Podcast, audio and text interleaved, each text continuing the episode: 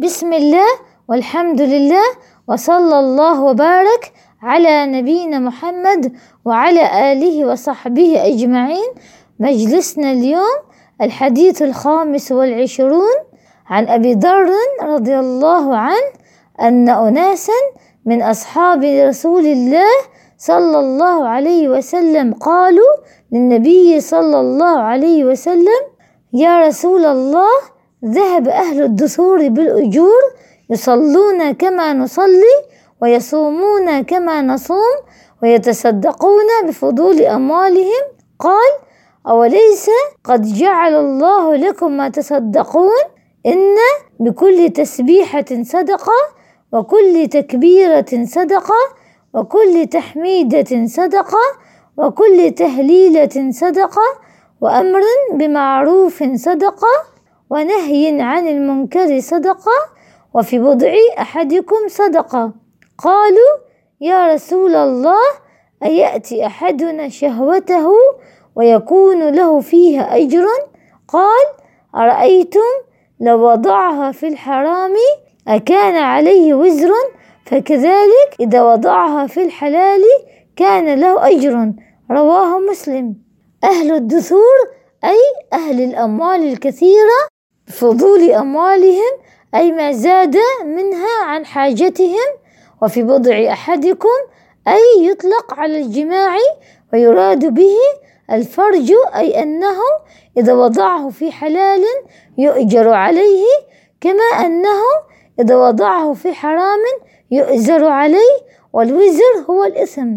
في هذا الحديث دليل على أن الصحابة رضوان الله عليهم كانوا يحزنون على من يتعذر عليه فعل الخير مما يقدر عليه غيره.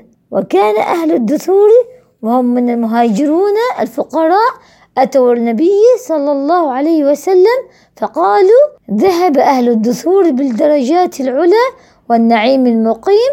فقال وما ذاك؟ قالوا يصلون كما نصلي ويصومون كما نصوم ويتصدقون ولا نتصدق ويعتقون ولا نعتق. فقال صلى الله عليه وسلم أفلا أعلمكم شيئا تدركون به من قد سبقكم وتسبقون به من بعدكم ولا يكون أحد أفضل منكم إلا من صنع مثل ما صنعتم؟ قالوا بلى يا رسول الله قال تسبحون وتكبرون وتحمدون دبر كل صلاة ثلاثا وثلاثين مرة. فرجع فقراء المهاجرين إلى رسول الله صلى الله عليه وسلم. قالوا سمع أخواننا أهل الأموال بما فعلنا ففعلوا مثله. فقال صلى الله عليه وسلم ذلك فضل الله يؤتيه من يشاء. ومعنى الحديث أن الصدقة لا تكون بالمال فقط وإنما بغير المال أيضا وهي نوعان ما فيه تعدية للإحسان إلى الخلق فيكون صدقة عليهم مثل الأمر بالمعروف والنهي عن المنكر وتعليم العلم النافع وإقراء القرآن وإزالة الأذى عن الطريق والسعي في جلب النفع للناس ودفع الأذى عنهم وكذلك الاستغفار والدعاء للمسلمين جميعا. والنوع الثاني من الصدقة ليست مالية أيضا ما كان نفعه قاصر على فاعله كأنواع الذكر. ما قال النبي صلى الله عليه وسلم ألا أنبئكم بخير أعمالكم وأزكاها عند مليككم وأرفعها في درجاتكم وخير لكم من إنفاق الذهب والفضة وخير لكم من أن تلقوا عدوكم فتضربوا أعناقهم ويضرب أعناقكم. قالوا بلى يا رسول الله. قال ذكر الله جل جلاله. فوائد الحديث في الحديث دليل على مسارعة ومسابقة الصحابة وتنافسهم في فعل الأعمال الصالحة.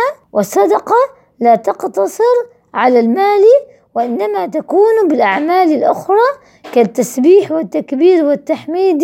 ومن الصدقات ما يكون مستحبا ومنها ما هو واجب كالأمر بالمعروف والنهي عن المنكر.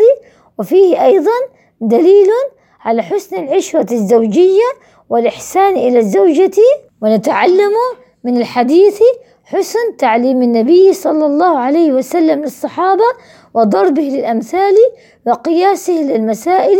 فالقياس حجة وفي الحديث قاعدة مهمة وهي أن المباحات قد تصير بالنيات طاعات.